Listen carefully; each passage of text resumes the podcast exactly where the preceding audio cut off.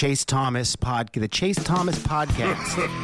um, my nephew needs me to record. See, I hate. I already hate it. I hate it. All right, it's Friday afternoon, so you know the Atlanta sports guys have reconvened because let me check my notes here. The Atlanta Hawks play on Friday night in the playoffs for the 93rd consecutive Friday of my 2021 life. I am joined by fellow Atlanta sports guys, Max Marcovitch. Max, good afternoon, sir. How are you? Oh, what, what a Friday. What an afternoon. I'm also joined by Garrett Chapman. Garrett, good afternoon, sir. How are you? Oh, it's a beautiful day. It's a beautiful day. The Atlanta Hawks are taking on the Milwaukee Bucks. Mm. Game two. I'm so ready for this. Oh man, it's a great day. I've already penciled this one in as a loss, guys. What, a, what are we doing here? No, no. Well, hey, You, no, need, you need to apologize first and foremost. Well, oh, I know. Max is just chomping at the bit over here. I, I still think. Look, love this run. It's all been great. It's all it's all been great. the Hawks are not winning this series, and I think the faster, like I, I I'm gonna die on this hill, and I, I just I, I just I'm waiting for the bottom to fall out. Like I read the Jackie MacMullan piece on Trae and Nate, which I want to get y'all's perspective on if y'all had a chance to read it on ESPN.com, where it kind of speaks to what I was saying, where like Trae gets Nate and Nate gets Trae and all that kind of stuff. But um, I don't know. I think the Bucks still have a lot more upside. Where I was watching this game, where I was like, I still trust Jrue Middleton and Giannis and Brook and Connaughton more over a seven game stretch than I do the Hawks guys. Like I just I am concerned. I am concerned that this team is going to run out of gas. Maybe it's just watching a lot of Tennessee baseball the last few weeks and watching that staff run out of gas. Maybe it's just uh, watching just different things, and I, I don't know. I, I'm concerned that the bottom will fall out because Trae is not Trae's not doing 48 and 10 again. Like that's that's probably not happening. Will he do like 30 and 10? Yeah, probably somewhere around there. But we've saw him in the Sixer series. We've seen in other games in the past two series where it's like he's not attacking, if he's getting shut down, whatever, they need Huerter to have the 29 point game. They need Bogey to have the 30 point game. They need Gallo to go six for seven from three. They need those kind of guys. And it was a great John Collins game in game one. I don't think that will continue. Um, I don't know. Well, I, I I'm concerned. I This is ridiculous. I want it all to win. See- and that, I know that Max wanted me to come in here and apologize for a lot of different things. And Max, I wanted you to apologize for one thing, and I want to start there actually. Mhm. I- and this is not specific to you. I'm just picking on you because um, you know it was a legitimate thing to believe that Trae wasn't um, built to be a winning player in the long run. Like I understood where that fear came from. Um, but it's patently false and like we're seeing it unfold before our eyes in ways that I don't think any I don't think even Garrett and I could have possibly expected. Um, and so you know there are lots of you know national media types who are saying, "Oh, Trae's a completely different player. Like he's evolved, he's improved." All of which is true, but all those people were also freaking wrong, man. Like he's he's he's a superstar, but he's also a superstar who elevates in the playoffs and is turning this team. Which I, I also understand your fear about this team running out of gas because they're incredibly shorthanded. Um, but he, he- you know, he's he's carrying this team to heights we, we didn't expect to see his entire career, no less in you know year three. So that's that's really where the the you know anger comes from, not from believing the Bucks are going to win this series, because I also kind of sort of believe that. So yeah, it's just Well, gravy. just a like we're playing team. with fool's gold, right? Like this is farther than any of us could have ever dreamed they would have gotten. And Trae is here for the next couple of years, and he's happy and he's content. So it's just like no, they spent money. They got Hunter coming back next year. They got Cam healthy. Hopefully, we see him a little bit. My guy Cam Reddish in the series. Let's let us hope. Um, I don't know. I think this is a good building block where it's like there's there's no expectations. Like every game is just like, oh, we won game one, awesome. So I just go into everyone just being like, this is cool. Didn't see this coming, but like I'm not gonna be mad if they lose in five. Like I'm not gonna be mad if they lose in seven. Um, will it be cool if they make it to the finals? Absolutely, but I still think like it's a colossal failure if the Bucks can't get through this depleted Hawks team. Like with their group and the amount of money they spent, like it's a colossal failure from the Bucks if they avoided the Nets uh, debacle the way they did to only lose to the Hawks in the next round. I just think uh, that's just code red. That's an all time disaster for them. See, but I don't, I don't, I don't want to use that term "fool's gold" that you that you mm. used. I mean, it's it's house money. I mean, that's probably a little bit better. But I mean, because you, are right. I mean, I don't think anybody. Well, I was saying fool's gold in terms of like, I don't think this is. Re- I don't think this well, is the expectations. Right. Expecting the team is is is to do that. Okay, I get that, but. And, and to go to your point about the Milwaukee Bucks, yes, Middleton's probably not going to go 0 of 9 from 3 again tomorrow. But Jrue Holiday is also not going to go for 33 points. I mean, I, I just don't see that happening, mm. uh, especially with him having to guard Trae Young. He's not going to be able to do that on the offensive side and on the defensive side, unless he wants Trae Young to just run wild again. Um, because Trae found his floater, and as soon as he found, when he finds his floater, this entire basketball team is just elevated. And because he's able to get into the lane, he attacks the basket, and then he has two options, both of which are lethal. He can throw it up to John Collins or Clint Capela, or he can go up for the, the, the floater himself. Uh, and if neither of those are there, and say, I don't know, people drop in and close in and try to close off those options, he hits somebody for a three because we just have so many playmakers, which honestly. Do we though? Hold on. When you say we yes, have so many playmakers, who are the playmakers outside of Trae and Huerter right now? Well, three point shooters. Bogey Bogdanovic had a bad game. He's, he's hobbled hurt. by that knee. He's hobbled by that knee, but I don't expect he's, him. He's gone. He's yeah, that's what I'm saying. Like Bogey's yeah. out. God, I, I just but, it kills but, me. Wait, but Kevin Huerter, John Collins, both those guys can shoot from the outside. Mm-hmm. Can I not doing that every night? There are adjustments that we should probably talk about that mm. Bud might or might not make. But before we do that, did y'all see um, what Draymond Green tweeted during the last game? I did not. He tweeted, and I thought it was such a succinct way of saying what I've been feeling. He tweeted, "These Hawks are unbothered. That's a great thing to have mm-hmm. in the mm-hmm. playoffs. It's actually a thing." And it's it's it's such a mm. simple way of putting what I've been feeling, where it's like, you know, it's not just like finding a way to win. It's like th- this team, you know, is is is so young that it doesn't know it doesn't belong. And yeah. and and for to have someone like Draymond say that, where it's like it's actually a thing, like that's not some like media trope that gets bandied about, but that doesn't actually matter. Like that is a thing. We're talking about mm-hmm. the the Sixers that were a mentally fragile team. We're talking about the Bucks, who, if we're honest, are probably a mentally fragile team. Um, and and you can talk about how. Of course, the Bucks should win this series. Of course, they're the better team as currently constructed. The Sixers also should have won that series. Mm-hmm. But there's something with this Hawks team that's real. And like I, I love the way Draymond put that. And you know, if they make the right adjustments and they run the right offense and they do all the right stuff, the Bucks should win this series. But I'm not willing to say that's inevitable. Like I, until no. I see something that indicates that a the Hawks are going to be knocked off this perch, or b the Bucks are ready to go grab it. Until I see one of those two things, I'm not going to go ahead and say this is this is over. Like this is inevitable. It's not. And, and the Bucks have been here for the last two years. Well, this is the third year in a row that they've they've gotten to this point. Two two out of the last three years, they've faltered at this point, and they find some reason to, to kind of flop on the ground and fall over and and, and keel over. That's why Coach Budenholzer's on the hot seat. Mm-hmm. And actually, going back to that uh, that McMillan article that you referenced earlier, mm-hmm. um, the the three C's of Nate McMillan I think are, are fantastic. And I've, I've, I've heard this probably four or five times this week, and this is just the most recent time.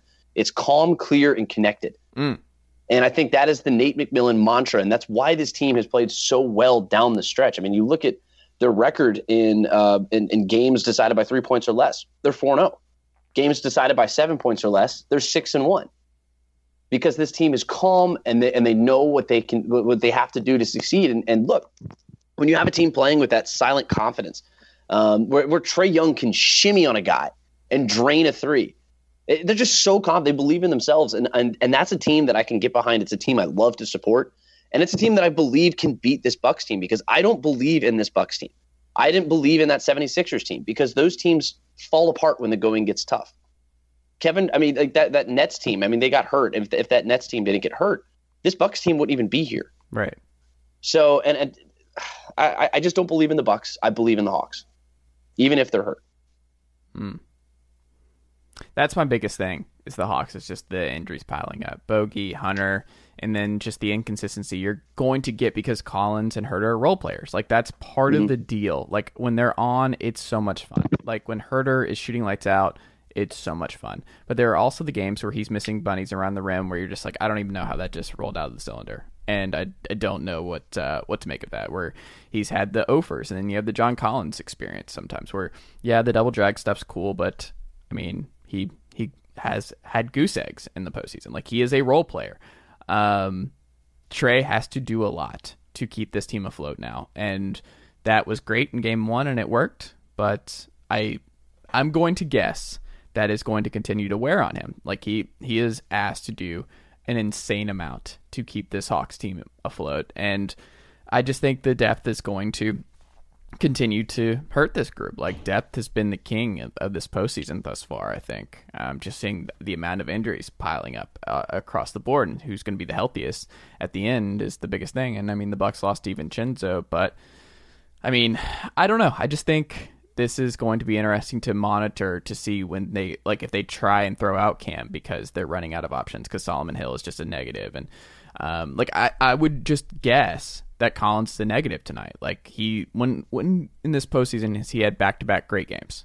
Does anyone remember? Like has he had one where he's just Well- been dominant Well, in back to back game games? seven, Well- he played game seven. He played pretty well. No, but I'm saying game six, game he wasn't. pretty well. I think I think we're but I think we're learning I think we're learning about Collins that he can be a positive without without filling the stat sheet. Mhm. Like that's not something we knew about John Collins before this playoffs at all. And like, you know, we've been very hot and cold on John Collins and we can talk about that probably at a later date, but Well, we were arguing about it in the um, text thread this week about paying him. we were and, and and we don't have to like litigate that because we'll probably litigate that a million times before before the off season but Mhm. um but it's it's such a big thing to learn that that guy not only not only can he be part of a winning team he can be part of the reason that team is winning like even Yeah. without putting up 25 a game um even without you know running the offense through him um and he's and talked I about think- realizing that is I think that was part of the disconnect with him and Trae was he which wanted is such a big thing. Yeah. Like we talk about playoff experience and like how val- like like you know getting your feet wet in your first playoffs, and like that is the value. You see it right there when he says stuff like that. Like that's not something he would have said in any of the last you know three years. right. Um, and and I think that's the real value is like him. The light bulb going on for him that he doesn't have to be the alpha, like that that he likes winning more than being the alpha. hmm Or just getting a shot and like knowing that this offense and this team is wins more when you are not a vocal point and when you are just a supporting cast member. Like, but that's a hard thing for guys who are looking for that next contract and just it's a business ultimately and it, it's tough to sacrifice that way and uh, it's, it's harder to sacrifice i think when you're losing because you're like why am i taking shots away from me to give to Trae when we're losing anyway. And I think that was part of the disconnect too, is just how terrible this team was um, before their offseason additions and before the Nate McMillan switch. But like, I think now that you they're just winning, like it's kind of contagious, and it's like, oh, so this I I'm okay with it now. So I actually think I understood where he was coming from before and now. Yeah. I mean, he, he he played pretty well in that in that second round. I mean, I'm looking at these numbers. 50, he averaged 15 and 10. He had a couple days where he was eh, kind of average, but I think I, I, Max. Honestly, I think you said it best. I mean, he's found his role, especially in this playoffs. I mean, going for 15 and and, and or 23 and 15 is just unbelievable. Like that's fantastic. He did exactly what he needed to do, especially once Milwaukee went to that small ball lineup, because that's where he can feast. Because Right. Clint Capela, if you can get Clint Capela in the middle and to just dominate PJ Tucker, then there's there's not a soul on that Milwaukee Bucks that can out rebound John Collins. The dude's got hops. He can get up in the air, and, and you can you saw that when he was on the offensive boards and getting critical critical rebounds. Now I don't think that the the Bucks are going to do that again in the late going like they did last time. I mean I think that's going to be one of the adjustments that uh, Coach Bud makes. Uh, even though he's he has shown a history of being extremely stubborn in making adjustments, um, he'll just continue to bang his head against the wall until something breaks through, whether it's his head or the wall. But that's just Coach Bud. But I think if he does go to that small ball lineup again, John Collins is going to feast, and and I think that's that's the role that he's found in this offense. He can come out as long as he can hit his hit, hit that three point shot a little bit more consistently. He's been very average there. He's been uh, hovering in the twenties. If he can get that up into the thirties, mid thirties, honestly, the Hawks can win the series, and I think that's going to be one of the major X factors. Well, yeah, I mean the the Bucks are going to adjust tonight, and and they did adjust in the fourth quarter with Giannis at the five, and everyone's talking about Giannis at the five, Giannis at the five.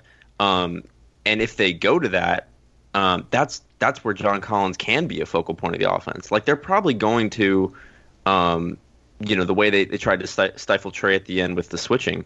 If you get switches with John Collins, like he can hit that face up jumper, he can hit that face up floater, um, and he can also dominate on the boards. Like if Giannis is out there you know, guarding Trae on the perimeter, like who's gonna box out John Collins? Like PJ Tucker doesn't do anything for me. Um, and so I, you know, the, the frustration with John Collins is really that like because of the injuries, um, because Bogey's hurt, because DeAndre's hurt, we would really like for him to be a secondary creator. Um, and that's I think we've kind of just come to realize that's not his game. You don't feed him and expect him to create the offense, and that's totally fine if the whole team was healthy.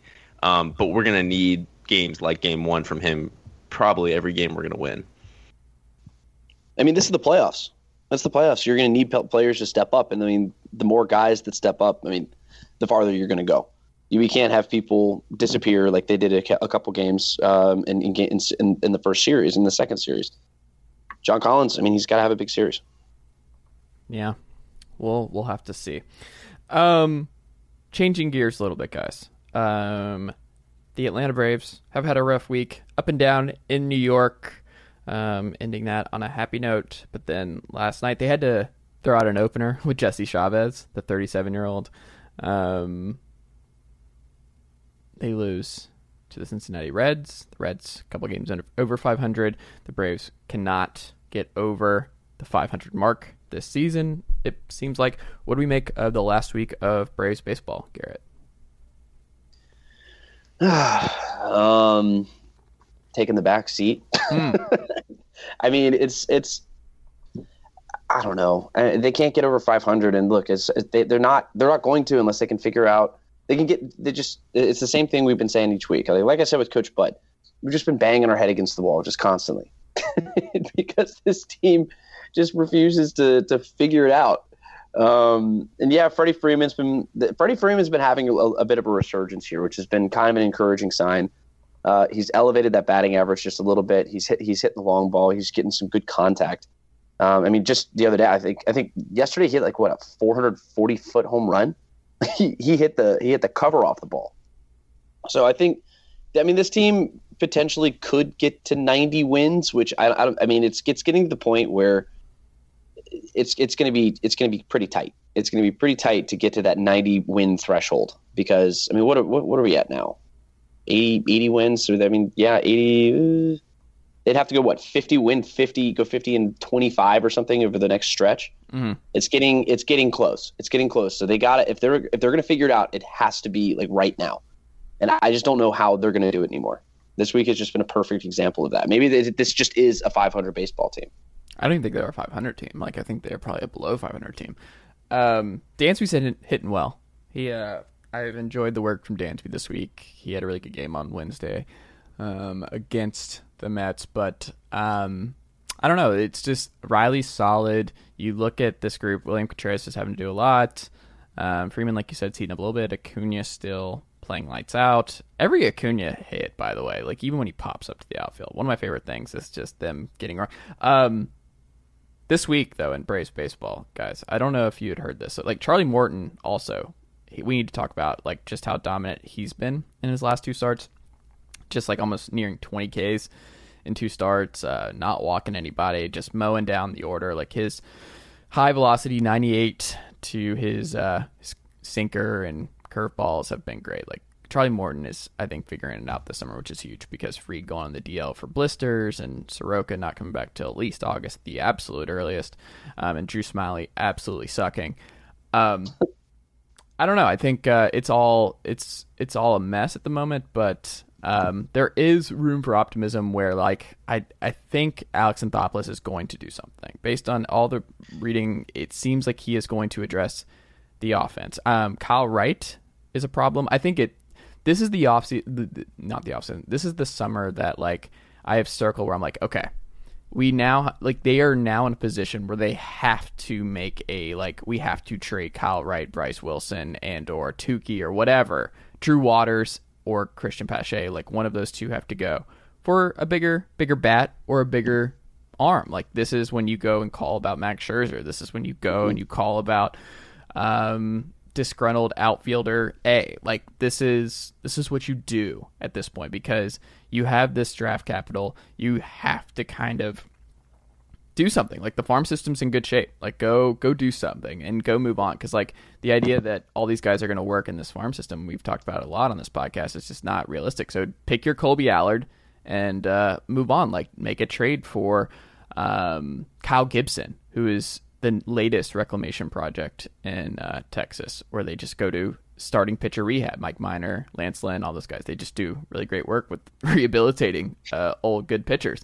Um, Kris Medlen, let's send him over there. Like, who knows? Uh, old friend Jair Jurrjens, can we get him in Texas? Bring him back. Uh, That's a name I haven't heard in a long time. oh, Jair Jurrjens. I had the uh, the jersey for him back in the day. I was a big Jair Oh, guy. I've seen so many of his starts in my life. It's kind of weird how many starts I've seen of, of him. But but going back to that point, um, and and the point that Garrett made, like that's why this ha- this move has to happen now, because you're you're pretty rapidly heading toward that point where you have to decide. I mean, obviously, Anthopoulos is going to do something, right? But you have to decide whether that something is sort of bandaging over the wound or like actually fixing it. Um, Right. And like addressing it. And addressing it obviously means going for one of those big fish you're talking about. But you can't really justify that if this team doesn't give you a reason to justify it. You can't be at four games under 500 and decide you're pushing your chips all in. Like it, it doesn't it doesn't make sense now. Um, and so that's why this this move that we've been talking about, that we've been discussing, needs to happen now. Because uh, sure, there are going to be minor fixes. There are going to be injury returns with Soroka, with Fried, um, with all these guys. You know, August, every, you know, could be everyone getting healthy, but it it doesn't really matter because those are sort of bandages. Um, and you know, maybe they sneak into the playoffs with with a hot run like that, but you're not winning a World Series that way. Um, not with this team, at least. And so, and that, and that point is coming quickly. Like that, that it will be decided in July, and here we are, June 25th. Um, and so now really has to be the time. In my quick math, actually, if because the threshold, I think that what I was trying to get at is like that threshold. Generally, the past couple of years it, to get to the playoffs is like 90s. It's the 95 wins or so. So really, you got to get to that 90 win threshold basically to have a chance. And I just threw some quick math together, just like did it on my phone here real quick. But it's like the Braves will probably have to play close to 650 baseball over the final stretch of the season to get to that 92 ish win threshold. I- I'm I'm getting to the point where I don't know if this team can actually do that because they they've just shown a complete inability to string together wins. Now, that's not to say that they can't do that because you look at the Houston Astros, they just they just strung together 11 straight. Now, can the Braves do that? I, I don't know, but like Max said, the move has to be made sooner rather than later. We got to go find something. We need we need that spark that we've been talking about for two months. Um, Alex Anthopoulos, I mean, he's, he's got to do it. I'm, so I'm starting to think that it needs to come before this All Star break, because that magic, if it doesn't come like very very quickly, it might not come at all.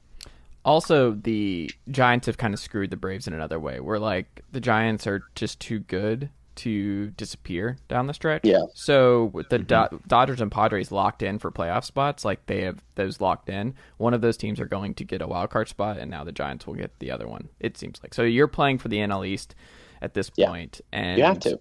like that's that's your only avenue. And in the Fangraphs gives the Braves an 8.4% chance of winning the division as of this recording and a 3.5% chance of making the wild card game. See, but that's actually one pl- one reason why we might be fortunate that our division is so good. Because I mean, you look at the the NL East and the NL West are by far the two best divisions in baseball. But the, the Oh difference is no, what? No, AL East is definitely. well, uh, National League in the National League Okay. in the National League. Excuse me. well, there's only three. Yeah, I know, but the but the, Those but you have the the two. Those are central. the clear two. the, the central the central is is is not very good. Let's No, just put it's it that way. Yeah. The central is terrible. Um, that's that's really my point that I, that I really was not very effective. the NL Central there. sucks. NL Central is dog shit. But outside of that, no. But I think, but but what what I see in the NL East is a lot of parity. I mean, even the Miami Marlins are a respectable team. The They're NL West is just those Sandy have those are they two Pablo really Lopez. They Oh, got yeah, uh, Sixto. Sanchez coming back when his shoulder's right. Jazz Chisholm's a dude. The Marlins are coming. But the West, the West is two absolutely terrible teams. We have five legitimate teams that are that are like all solid teams that can play good baseball on any given day. Uh, and I think that might actually end up helping us because we might have the Marlins take a game or two from the Mets or or, or the Phillies taking one from the National. I don't I don't know. I I mean, so we might have a chance just because we're just going to beat each other up so much. It doesn't Um, doesn't help much if you're if you're in third or fourth place in the division though. Yeah, but it, it does. But we're only five and a half back. I mean, we, I know, but then you not- gotta start jumping those teams that you're talking about can grab games off anyone. It's true. It's true. It's going to be tough. It's going to be a tough stretch, and it- and I don't. I hate to say it, but I'm starting to lose a little bit of hope. I mean, I've lost hope for them winning anything real. I just, I'm so curious to see what they do at the deadline. I'm so curious to see how much pressure they get from the fan base and just what they what they do because I think this is a this is a bad bad situation and um and you got Acuna and Albies playing the way they are. Albies just been amazing since May first, and he's just been a delight. That you have to you have to bounce back from the Smyly um, Azuna debacle. Like you have to you have to bounce back from that. I would love Daniel Bard as an option to beef up the bullpen. Uh, guys, I, I think his story's been really great, and you see like Rex Brothers figuring it out after like five years away in Chicago, and um, Bard's been awesome the last two years in Colorado, so he's someone I would probably target at the deadline as well. You can never have too many relievers. The last thing on uh, the Falcons, Hennessy versus Dalman for the Falcons center job is heating up this summer, guys. What uh, what do you make of this battle, and who do you want to see win it, Max? I think the natural inclination is to say, and and to be fair, uh, to be fair to, to this entire discourse, uh, I've not been focused as much on Hennessy Dalman uh, Mm. mini camp. You haven't been grinding the tape. on the on the Hawks, you know, in their their greatest run in franchise history. But um, the natural inclination is to say Dalman because he's the guy who um, was picked by the by the new uh, new administration, right? So it's like Hennessy was a fit, a scheme fit for the last, you know, Dimitroff draft, and um, and so it's sort of in vogue to say Dalman's going to take it from him. I'm not sure I'm there yet, um, especially because the scheme that that Hennessy supposedly fits best is not all that dissimilar from what I think Arthur Smith's going to run. Um, I, I, you know, beyond that, like, like I don't really care is my answer because I think that if it, you know, both of them are promising center prospects, and so one of them wins the job, that signals to me that they went and got it, right? Um, which is kind of a, a non-answer, of course, but like I'm not like if if Hennessy doesn't win it or if Dalman doesn't win it, like that's a bad sign. I think it's a good sign almost no matter what. I actually tend to agree, yeah, and and I, I think the, the the center the battle for the center position is going to be one of the most interesting battles uh, of the offseason. and and I really think that's going to really start to heat up. Come come I don't know when when does camp open? July twentieth ish. Is it something like that? I I don't know, but That sounds right. it's yeah, it sounds about right. But once it comes, once once camp actually comes, I mean, th- I think that's going to be really one of the most exciting battles. Just because I think I, I I love the center position. I think it's it's quite possibly the most important position on the field outside of quarterback, or at least on the offense. Um, because they, they pretty much run the offense the offensive line. I mean, like it's it's, a, it's an incredibly important position, and I know, I know I'm preaching to the choir here, but I just feel like I need to reiterate that. So I'm, that's going to be one that I'm going to be watching very closely. Um, and like Max, I have been focusing very heavily on Hawks and, and Braves more so than Arthur Smith and the Atlanta Falcons. but uh, I'll be getting there. I'll be getting there when my when my emotions start to turn to football. And but ultimately, I think that's going to be a really exciting position battle. Um, But it also it also should be said that, um, and this is one other point, is that Hennessy, you know, was drafted with the impulse, the the, the uh, intention of learning from Alex Mack for a year and then playing. Um, so all of this sort of like, you know, frustration or whatever you might want to call it about his lack of, you know, getting, in you know, he didn't really play his rookie year very much. Um, that's part of the plan, and, and it's also like, you know, maybe he did gain a lot from Alex Mack, who is, you know, one of the one of the best centers in the NFL the last 15 years, um, which is also important to keep in mind. So, so I guess I'm saying we're coming into this with basically no priors, and so I have no reason to to say um, one of these guys absolutely should not win this job. Uh, And Hennessy- where I'm coming from.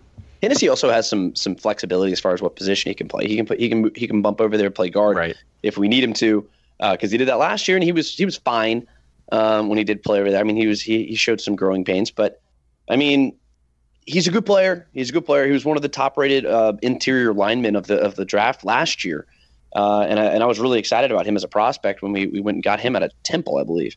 Um, it was second round pick, second third round pick think it but I mean, I think third, yeah. So I think he was a. I think he still has potential to, to grow into the position, and and look, it's going to be a big battle. Um, and I honestly, I think I think this offensive line will be a lot better than it was last year, and I think Arthur Smith is going to be able to. Uh, I I think he's going to be a big reason for that. Yeah. but we'll see. We'll see. Um, last thing on the Falcons, they promoted some people to senior uh, executive levels. Uh, Fontenot kept a lot of Dimitroff dudes uh, when I was running through it. Ruston Webster and Phil Emery, both former GMs of the Titans and Bears, respectively, um, got promoted to senior roles. Kevin Cone's back with the organization after working in ops with Georgia Tech and former receiver for the Falcons a long time ago to be the player development director. Um, but yeah, they're moving some area scouts up, some people down. A lot of scouting uh, involved here, and a lot of lot of different people. But he has a couple of his own guys that he brought in. But uh, Terry Fontenot is keeping a lot of Dimitroff area guys, and uh, I don't know. I think that's a little little fascinating. What about you, Garrett? Uh, I don't know. I don't really know enough on the inside. The the inside of, of an organization like that is is still it's it's really going to be pretty dark, just because they're not going to really reveal anything. It's like who makes what decisions and and um, who found who. I think that's really more speculation for people like me in the media. Um, but honestly, I mean, if he's comfortable with these guys, then I'm comfortable with them. I mean, just because Terry Fontenot has, I mean, I'm going to trust in, in, in Terry until he gives me reason not to. Um, so really, I, I, I don't, I'm not informed enough to have it, an, an opinion really. Here's here's what I'd say though. Um, one of the big looming questions over the whole GM search process was like, what's the deal here with Rich McKay still hanging around, reporting Yeah. to Rich McKay, who reports to Arthur Blank, and what's the hierarchy there? I don't want to say it's like a red flag that a lot of these guys are Mm. are sticking around, but it, it does at least. I mean, it has to indicate some degree of, of influence that Rich McKay still has in all this. Um, I don't want to like, you know, again, like Garrett's right. Like it's it's all sort of speculative. We don't really know, but these these aren't these, those probably weren't Dimitroff guys, and they're not Probably Fontenot McKay. guys. They're probably McKay guys, right? Um, Hmm. Those are long. You know, that makes a lot of sense. right. That makes a So- sense. I'm not, you know, it's enough to raise an eyebrow, um, but we, you know, we don't have reason to like get mad about it. Um, but it's enough to question, like, hey, um, maybe those personnel choices were uh, influenced um, beyond Fontenot. That's all. There you go. Well, red helmets too. Oh, I'm so excited for that. I'm so excited. Those are coming back. I'm so I'm so ready for that. I'm I, I, have, a, I have another group my my uh, group text with some high school buddies. We've been going back and forth, but we always wanted that tho- those red helmets just on the jersey on the on the new jerseys, and they just released that. Yes, was it yesterday? I think they announced that we can go to the the secondary helmets. Man, I'm ready for it. Does that does that balance out trading the best player in franchise history for a second round pick? Probably, right? Like that's sort of a equal. Uh, uh, uh, we have cap space, which is exciting. Uh, So exciting. so exciting. oh god, yeah. Well, I mean, it was nice to sign the rookies, right? yeah, good nice. to have rookies. Yeah, it's good to have rookies. I like it. I like it. All right. Well, for those guys, Garrett Chapman and Max Marcovitch down there in Atlanta, for myself up here in Knoxville, Tennessee, that is all we've got today. Email us at chasethomaspodcast at gmail.com if you have any questions you would like us to ever answer on this very podcast. Leave us a five star rating and review on Apple Podcasts. If you are an Apple Podcast listener, Garrett and mostly Max would greatly appreciate it. Uh, follow Max at Max underscore Marcovitch. Follow Garrett at GChapATL. Is that correct? That's it. Yeah. That's it. Myself at Chase double underscore Thomas. And uh, yeah, there you go. Fingers crossed for tonight with the Atlanta Hawks. Uh, guys, enjoy the game, and uh, we will talk next week. Can't wait. Hawks and seven. Hawks and five. Hawks at four. What are you talking about?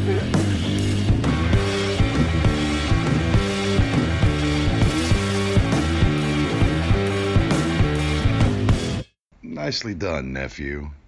Chase Thomas Podcast. Hell yeah.